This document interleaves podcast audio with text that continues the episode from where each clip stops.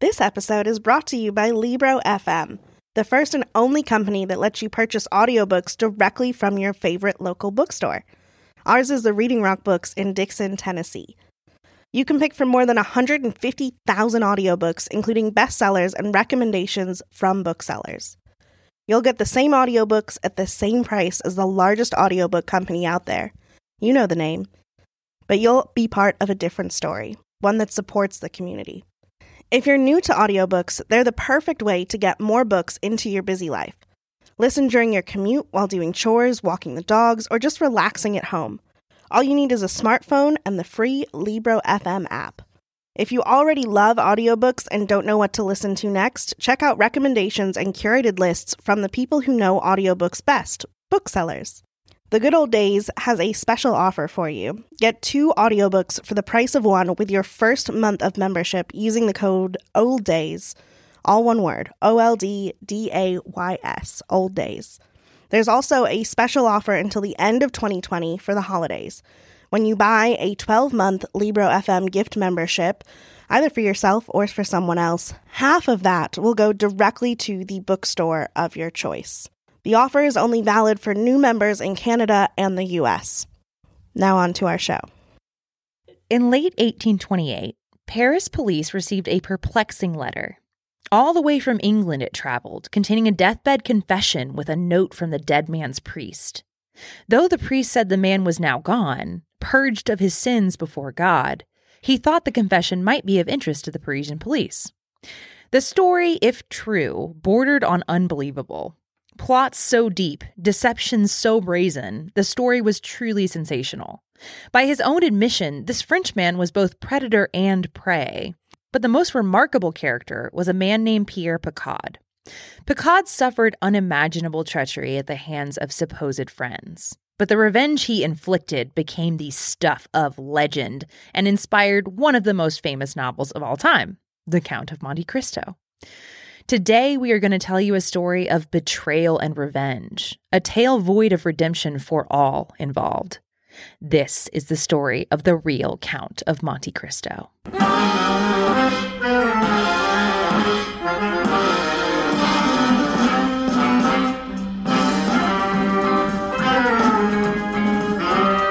we are live. This is the Good Old Days, podcast at the corner of history and true crime. I'm Maggie Coomer, And I'm Jasmin Brand. and welcome back. So, how are you feeling? Tired. Tired? Weather change. Yeah, I think everyone's going through that. Yeah. It's Christmas time is here. Uh, Yeah. See, I moved to the small Hallmark town with a The small Hallmark The town. small That's Hallmark accurate. town. Yeah. with not a great sense of Christmas, and I'm still waiting. Uh, we haven't put up our tree.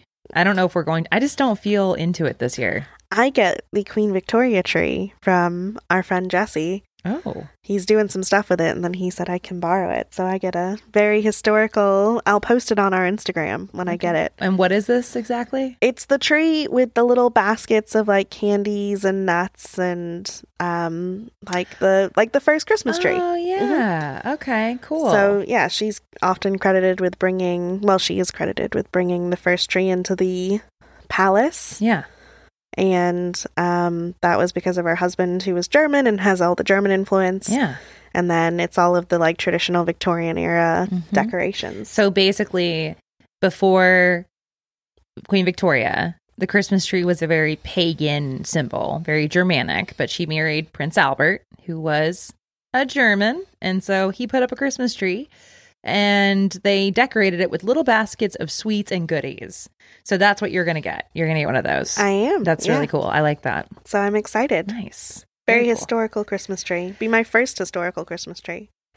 Man, everybody I encounter goes, Are you going to decorate for Christmas? I'm like, I just don't know. And every single person says, I decorated several weeks ago because I just needed to pick my spirits up. It's like everybody is doing this. And I'm, I just can't, because I'm going to have to take apart my studio downstairs to get to the closet with all the Christmas tree bullshit. I'm like, I don't know if I care that much. Yeah. So, what are we talking about today, Jasmin? We're talking about your favorite story. I'm so Oh. excited. My God, I am very excited. So, one of my favorite novels of all time is The Count of Monte Cristo by Alexandre Dumas. And today we're going to tell you the story of the real man who inspired the lead character. Um, the lead character in the novel is named Edmond Dantes. But today we're going to tell you the story of Pierre Picaud. When I started researching this case earlier this week, I found uh, there are really two main sources that talk about this. And one of them is called The Diamond of Vengeance. It's from 1830, and it's a collection of basically stories about police files. And it's in French. And so I went ahead, it was like 30 pages long. So I went ahead and I I translated it in Google Translate, which took a while. Um, and it's hilarious because, you know, Google Translate is not the best, but it, it, you can get a good sense of of what the essence of the story is.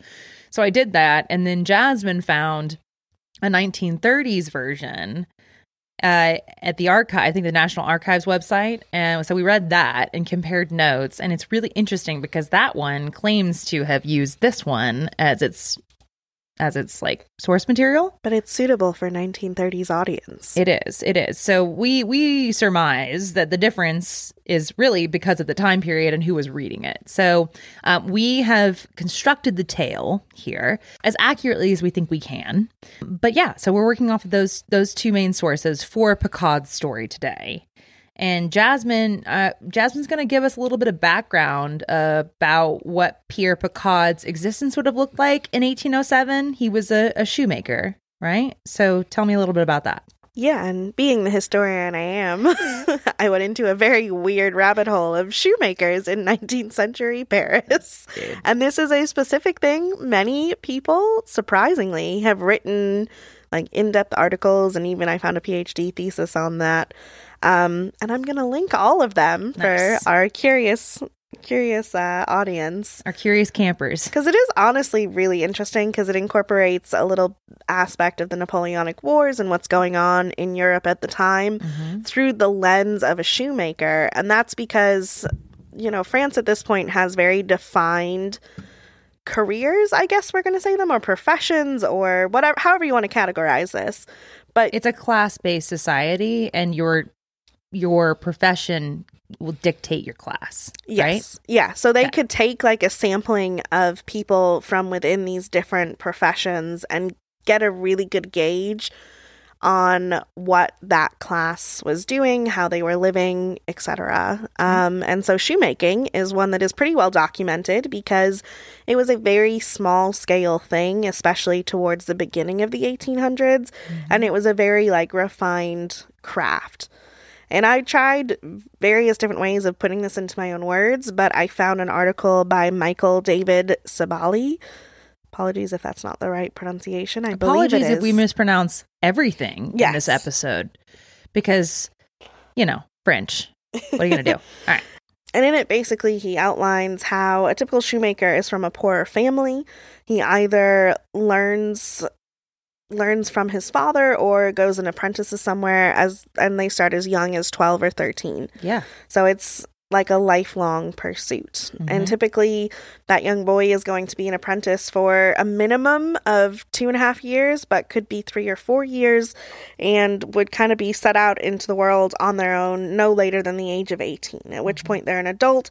If they don't have their own shop or family shop they have to figure it out. And usually you know and it's the same today people want to hire the more skilled the the I guess the people with more backing behind them that have Mhm. done this for a longer period of time. So even if he had been an apprentice for four years, he still might not be able to find a job right away. Mhm. And that's also assuming that the town he is in is in need of another shoemaker or bootmaker. And those were two separate things, by the way, which I found kind of interesting. Is it all under the umbrella of cobbler? Not necessarily. Okay, then let's not go there. Yeah, Sorry. no, no, It gets it gets really confusing. And again, this is shoemakers and bootmakers get and cobblers all get put in the same thing, but they actually aren't the same profession, Okay, which I found kind of interesting. interesting. No one else is going to find that interesting. No, I but do here we because I always thought cobbler cobbler was a shoemaker. That's it. yeah, no, there's there's a lot more to it, which mm-hmm. is yeah, I guess. Well, thank God I don't make shoes because I have no idea what I would. You know, Yeah, I mean, I don't same. know anything about it. honestly, same. hmm Um, now as this is the case, as he tends to be pretty poor at the age of 18 and setting out into his career, he likely wouldn't have gotten married until he's later on in life. So his late 20s into Mhm. early 30s. And that's when he's going to, I guess, quote unquote, settle down, get married, start having kids, and then, of course, hope that he has a son that can take on any trade that he's picked up. Well, that's interesting that you say that because our story starts in 1807 and Pierre Picaud was about 25 years old at that point. So you're, we're right on track with what go. your projection is. Yeah. So this is one like dissection of society and it's relevant to our story as we'll get into later, but also the world in which this is placed is important too. So as we start in 1807, um We're in wanna- Paris. We're in Paris. Yep. And I want to give Napoleon's a little power. Yeah, a little Yeah. dissection of this. Yeah. And this is coming, let's see. If you're not familiar with French history, this is what about 30 years after the revolution? So we're we're about um 17 18 years removed from the start of the French Revolution, but the French Revolution lasted lasted half a decade. I mean, the revolution happens because of wealth disparity, part partially because of massive wealth disparity, and that is continuing on.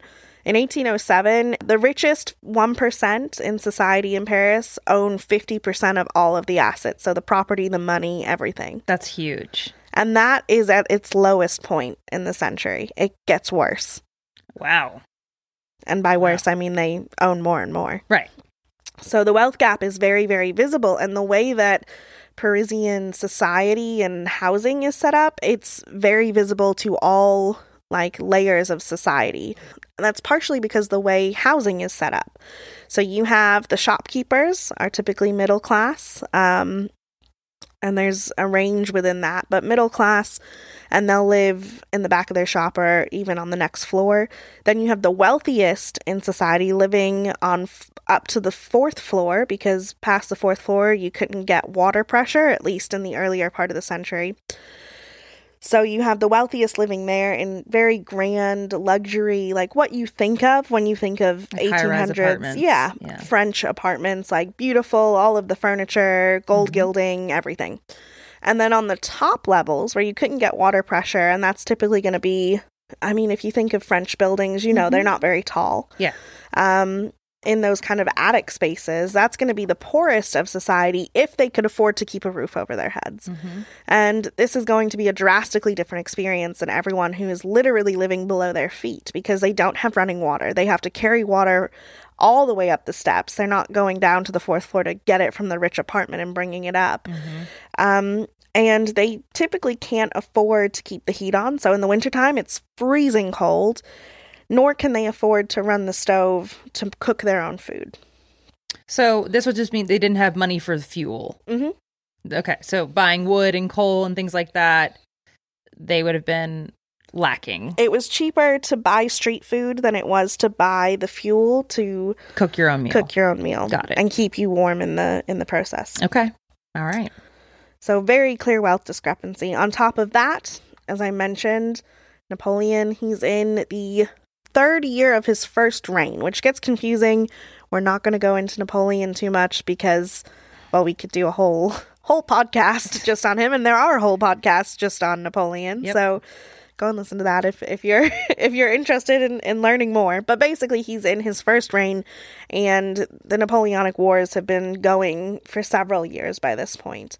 Now, they'll touch pretty much every corner of Europe, but in 1807 in particular, there are conflicts in Prussia and Russia, and they have captured, quote unquote, captured and occupied Lisbon and Portugal while trying to maintain a delicate relationship with Spain. That's going to end in like horrendous bloodshed about a year later. But for now, there's like this delicate relationship. There's a lot of young French soldiers in Spain currently going on while this Mhm. story is taking place.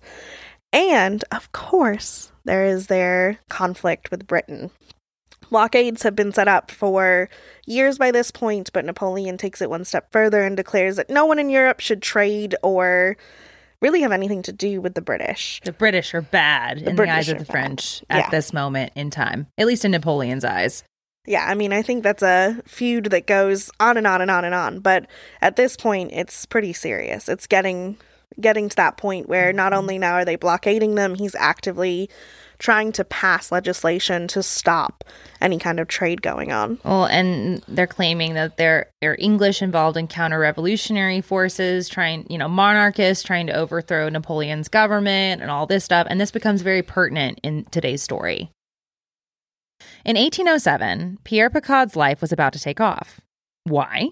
Well, the shoemaker from Nîmes, France, was in love, and not just with another working class stiff like himself.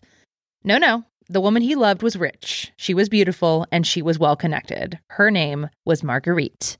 Picaud was handsome and brilliant, and by all accounts, meaning this one, an honest and trusting fellow. But it seems Pierre was a little too indiscriminate with his trust because his friends were about to ruin his life. Once Picaud proposed marriage to Marguerite and everything was settled, he went to tell his friends the good news. He rode up on a donkey, actually. that was in the, yeah, anyway. Uh, he rode up on a donkey to tell his friends the good news about his marriage. Uh, his friends usually congregated in the cafe that was owned by their friend Matthew Lepont, a widower with two young children. When he got there, Picaud found Lupin with three of their friends a man named Gervais Chabard, who had apparently the best donkeys in town, Gilhelm Solar, the peasant, quote unquote, the peasant, and a hulking farmer named Antonio Alut. While talking and drinking, Pierre told them the good news, and they all jested about how lucky he was to marry someone with a hundred thousand francs. All but Lupien offered their congratulations. And that would have been about a half a million dollars in today's money. Yeah? Mhm.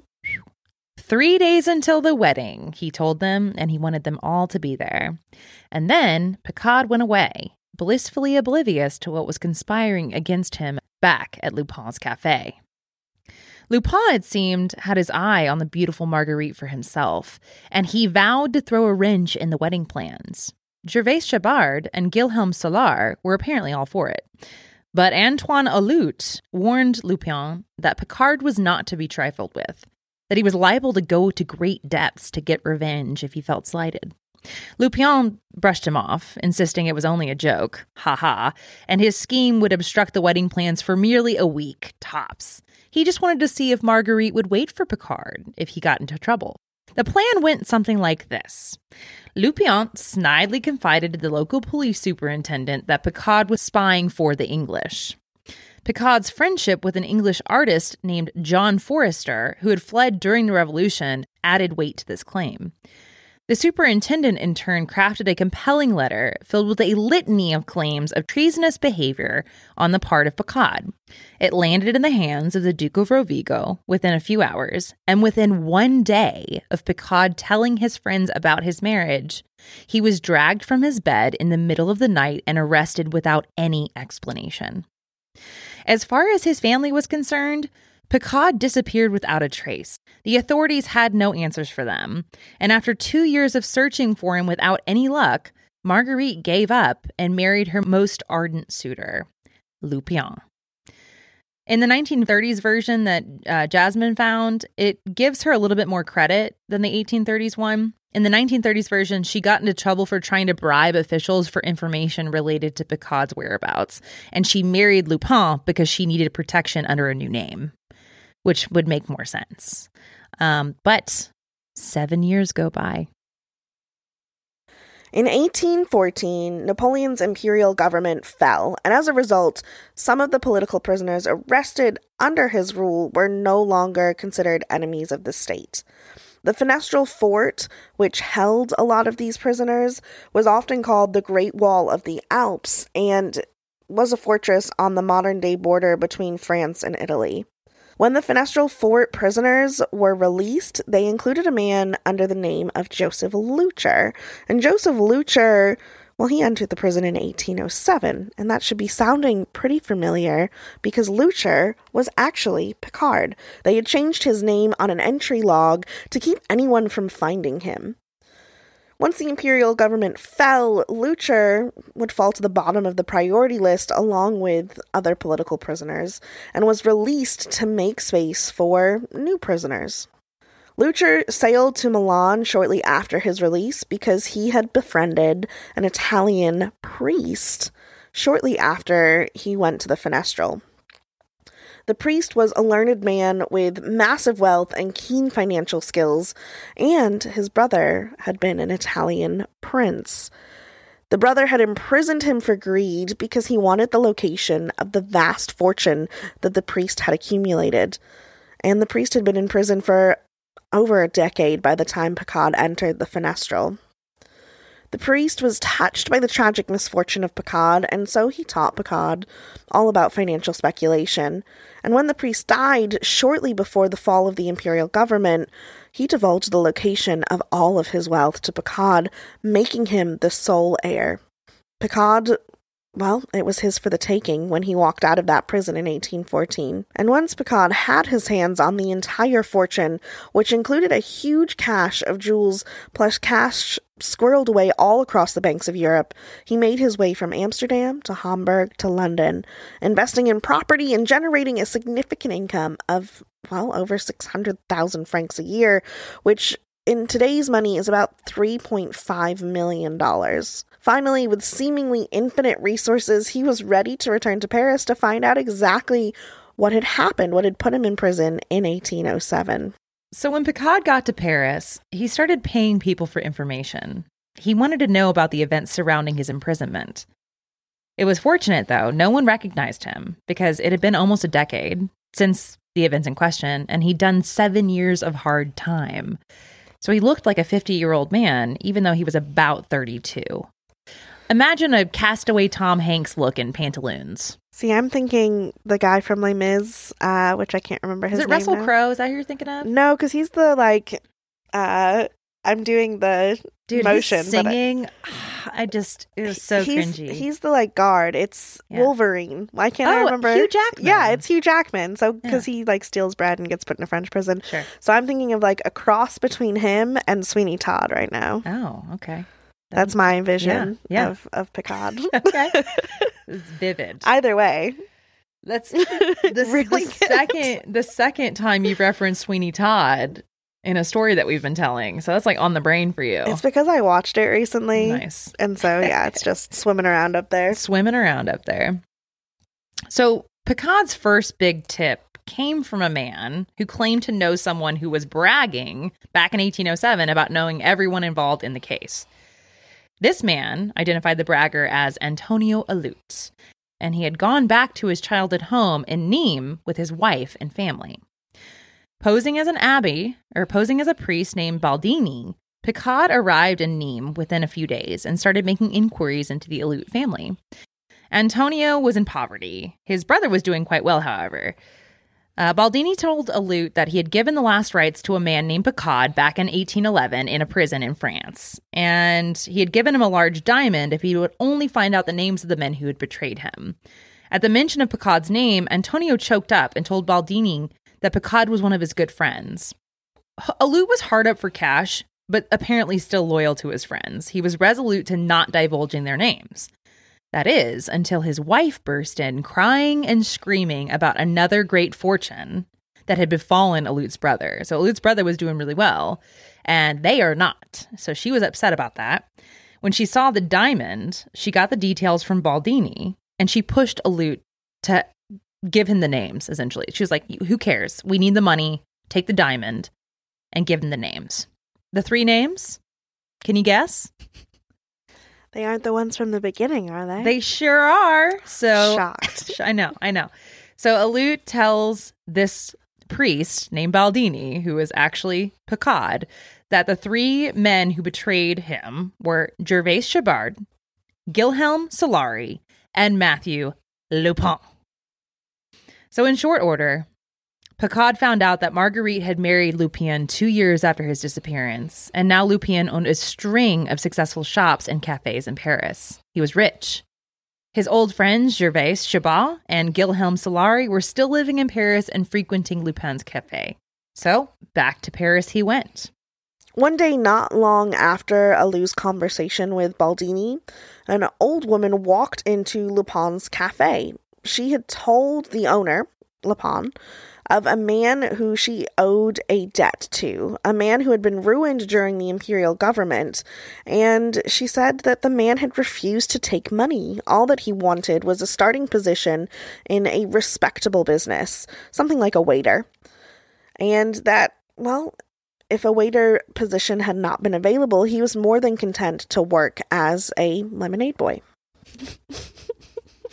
I'm sorry. Like- Lemonade boy. lemonade boy. Mm. Well, and I mean, this is so. I'm guessing this is the translation from like citron presse, which if you've never had a citron presse, it's a whole thing. You, they basically bring out to you like the ingredients of lemonade, Mhm. and you make your own. So it's Okay. got the amount of sugar and lemon that you want.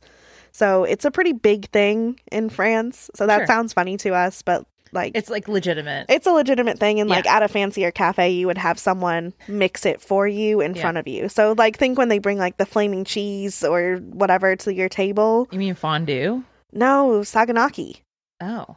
like if you go to greek restaurants maybe all of I my frame of super reference uncultured right now. no all of my frame of reference is super weird I'll so just sit over here and laugh at Lemonade Boy and not be any the wiser. um or i guess like when they bring like well the fajitas isn't quite the same Fucking chilies. That's a reference I can understand. or like the hibachi at your table Sure. like that sort of Flip a stuff shrimp into my hat. Like, or I'm I don't know. Have you ever it. been to like a Mongolian grill? Yeah, when they bring out the skewers and they. Mm-hmm. Yeah. Yeah, good. so it's that sort of thing, but it's for lemonade. Okay.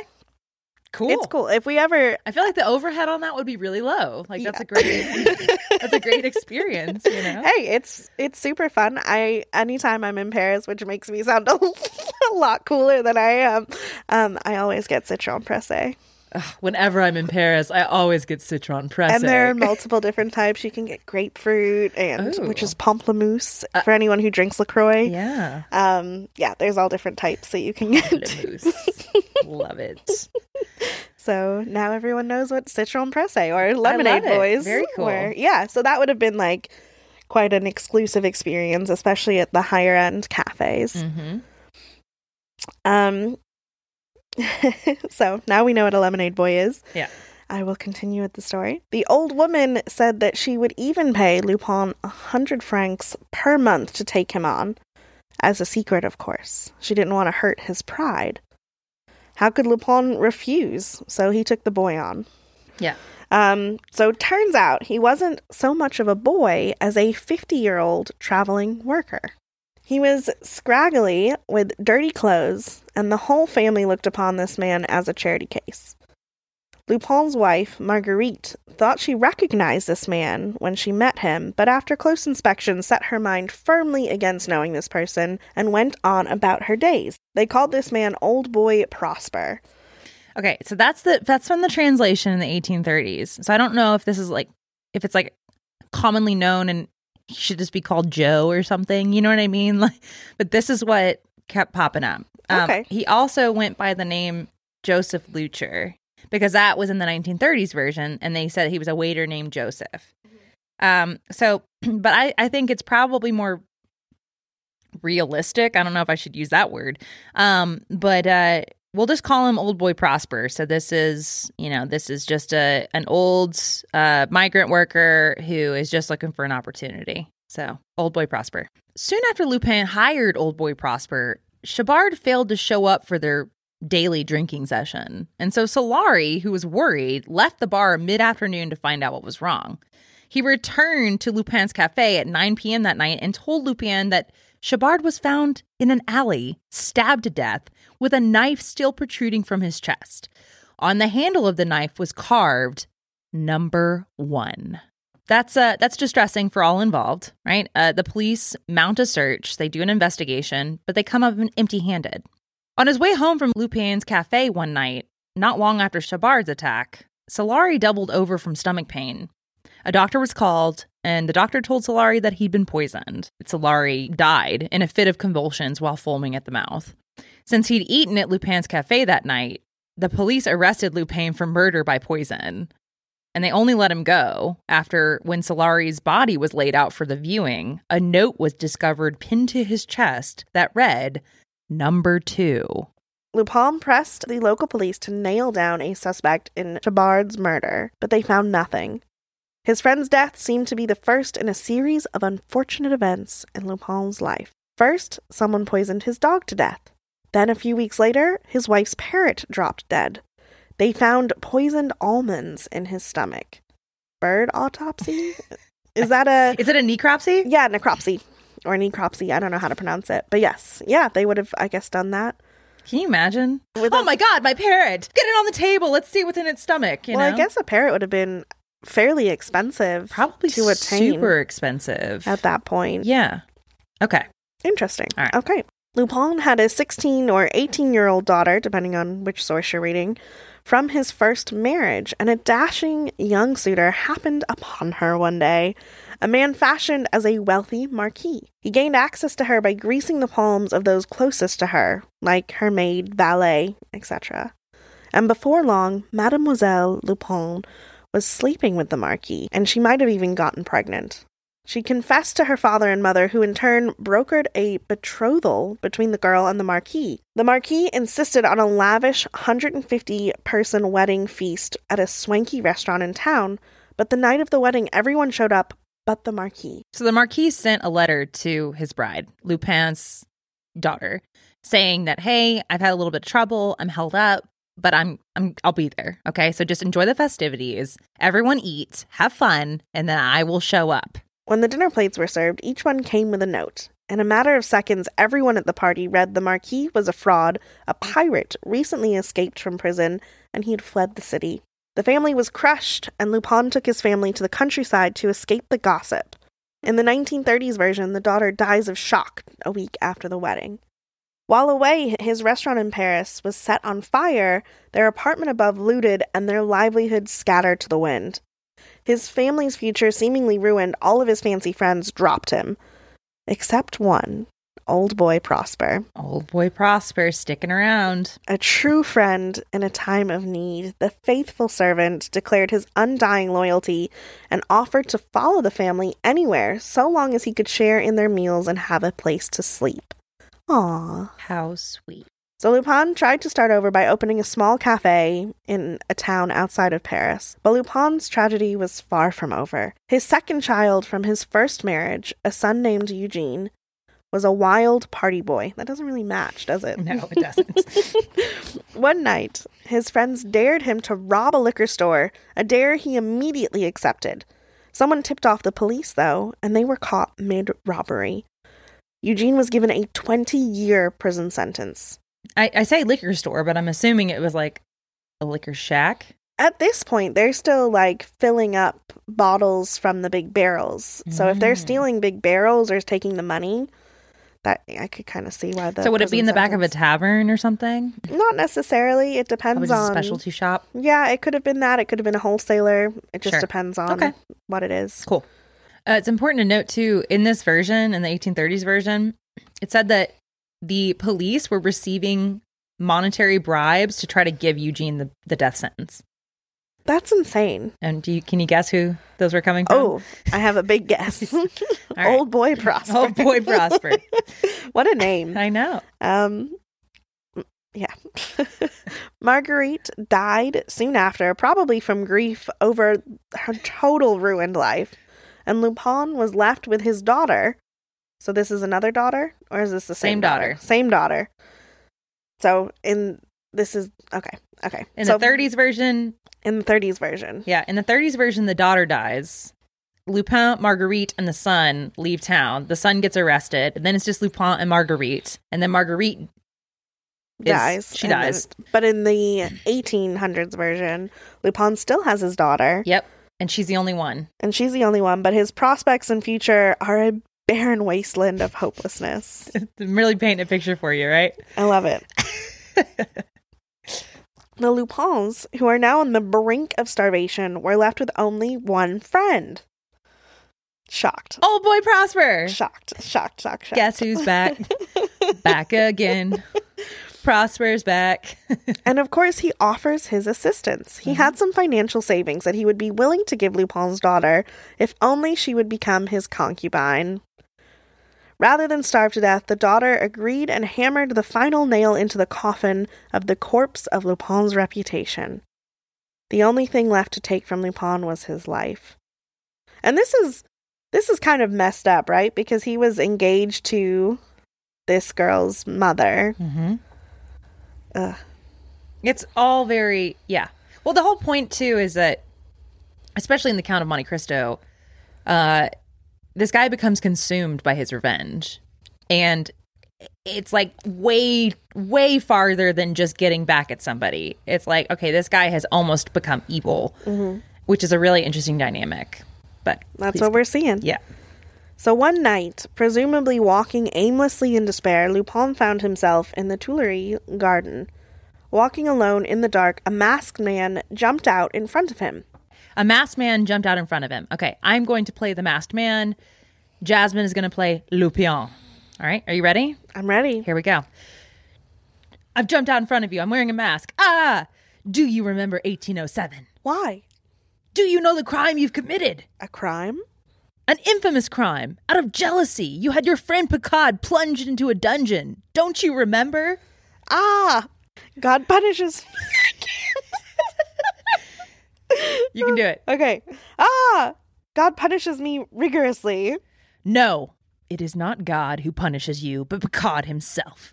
He who stabbed Chaubard through the heart. He who poisoned Solari. Who gave your daughter the path to her dishonorable husband and led the plot where your son fell. It is he whose hand killed your dog and your wife's parrot. He who set your house on fire and pushed thieves into it. Finally, it was he who made your wife die of pain, your daughter his concubine. Yes, in your boy Prosper, you might recognize Picaud as he places his number three. Ah! And then with that, Picaud stabbed Lupin through the heart. And there's a lot of that in this story, apparently.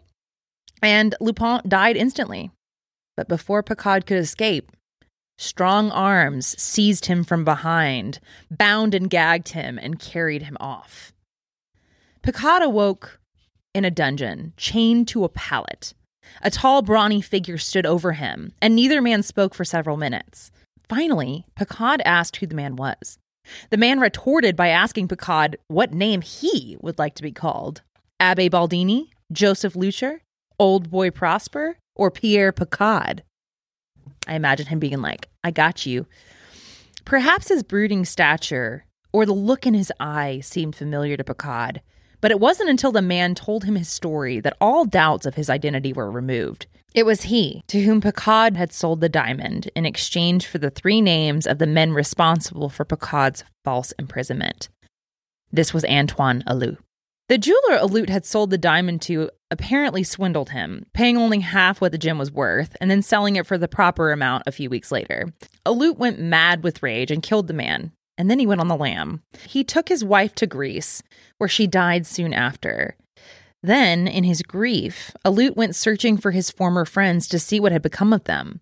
He arrived in Paris just as Picaud had finished his rampage, only coming upon him in the seconds after he had stabbed Lupin to death. And now he had Picaud under his complete and total control. No one will ever find you here, he told Picaud, and then he sat down to eat. Picaud asked for food, and Allut asked him how much he'd be willing to pay for his bread. Picaud refused, tried to say that he was broke, to which Allut responded with the names and the places of all the banks holding Picaud's fortune. And so things went like this for a couple of days. Allut would come and take his meals in front of Picaud, who was chained up and dying of thirst. He was hoping to starve the money out of him, but Picaud refused to relent. And finally, Allut got really frustrated and just stabbed him to death. Allut fled to England and died soon after in 1828, but not before he confessed this story to a Catholic priest on his deathbed. The priest's letter said that he hoped this information would help them locate the body of Père Picaud. Now, the 1930s version said the police actually found Picaud before he died of his wounds and extracted a confession from him, which I don't necessarily believe. But who knows? How can you tell? Who actually knows? But that is the story of Pierre Picaud, aka the real Count of Monte Cristo. What'd you think of this story? Wow. It's a doozy, isn't it? It is. And it's just so full of twists and turns. It's so grandois. It's just, I love it. It's so good. Lots of revenge. So much revenge. And revenge stories are my favorite. I love them. I also love that this guy is consumed by his revenge. He, he, it, it, it all, I think the moral of the story is, is that, you know, even if you get revenge on every single person, you're not going to get what you want. Well, and I mean, with that kind of wealth, there's so much he could have done with his life and just not even bothered with those people that he left behind. Yeah. I mean, I got to say that if I had gone through what Pierre went through, Mm-hmm. I probably would have tried to exact some revenge. I mean, But with that kind of money, just like pay a hitman. yes, but it was personal. He wanted them to feel pain. Well, pay a hitman to do that for you. like, honestly, why get your hands dirty? I don't know. You're right. they work smarter, not harder. I think I think for for Pierre it was more about the personal touch. I guess so. There's some deep psychological trauma there. yeah, I we think. have a we have a difference of opinion on how to exact revenge. Indeed. Noted. All right. yeah, I'm not going to be doing that for myself. If I Yeah. got that kind of money, no. I mean, I guess it depends on like the weight of the of the uh not infraction, but the weight of the betrayal. Yeah. Also, this is purely hypothetical. I'm not going to send a hitman after anyone. Maggie does not believe me. I do. Yes, I do. No, I'm I'm a big believer in, you know, don't carry that bullshit around, but I also I'm a Scorpio, so I have grudges from like 2010 that I still think about that make my blood pressure go up. See, I'm a Gemini, so I can't hold on to anything for very long, but I will just kill you there on the spot. So, you know. I get it. I get it. also, So you're a killer of opportunity and I'm more of a methodical. yeah, I I'm definitely an opportunity killer. also, for legal reasons. Yes. This is all hypothetical. So was that what were your main takeaways from this story? What did you not know about that you know about now? Um, well, basically, all I knew about was like the whole revenge thing. I've not read The Count of Monte Cristo, but mm-hmm. now I want to. I want, keep wanting to call him the Ma- Count of Monte Cristo. He makes a mean pie crust. you know, this is categorized as a real life story. Like, I mean, it's painted in the light of like this is this came from a meticulously kept police file, but it reads a little bit like fiction sometimes. But sometimes fact is stranger than fiction, and I love it when that happens. well, we've done other French stories from this roughly this time period, and it's all a little pieced together and Yeah. grandoir, and so Yeah. yeah, I think we can take it with a, a grain of salt. A massive grain of salt. But awesome story, really cool. And, you know, I don't think anybody won. Nobody won in this story. no, and that's always this case with revenge stories. No one ever actually wins. No one has like warm and fuzzies riding off into the sunset. No. No. Folks, we hope that you enjoyed this story. If you did, we would love for you to head to your favorite podcast platform and leave us a review. We'd love to hear from you. Um, also, I think we have a review that we'd like to. Oh yes, Yeah, can you pull that up real quick? I will. Cool. Um, also, uh, please subscribe to the podcast wherever you listen to podcasts, if you would. Okay, and our review was from username KBBK2020, and it reads Interesting deep dives into history, informational but lighthearted, worth a listen. Thank you very much. We appreciate that feedback. And uh, yeah, guys, keep it coming. Keep it coming. Uh, also, if you are interested in getting our episodes a few hours early and ad free, you can find those available on our Patreon feed at patreon.com slash the good old days pod. So feel free to check those out. Jasmin, what about social stuff? So, social stuff. So, on Twitter, you can find us at the Good OD Pod, and on Instagram, Facebook, and TikTok for all of your unrelated viewing needs. Um, you can find us at the Good Old Days Pod. Oh, and Jasmin's cleaning up on TikTok. I'm trying. I'm Dude, trying. you're doing a really nice job. Yeah. Like I'm I'm scared of it, but you're you're taking the TikTok by the horns. I just do a lot of irrelevant things. Some of the things are relevant, like I did a whole bunch of hot takes on history. sure. But then I also did a video about why our Walmart parking lot's so bad, and that got like 2,000 views. Hey, you know what? That might be a primary source for somebody in the future. I hope so. I really hope someone uses my like frustration at Walmart Yeah. and writes it into like their PhD thesis. That would make my entire legacy. There you go. That's it. That's all we want. Well, folks, thank y'all so much. We hope you enjoy your week. Goodbye. Bye.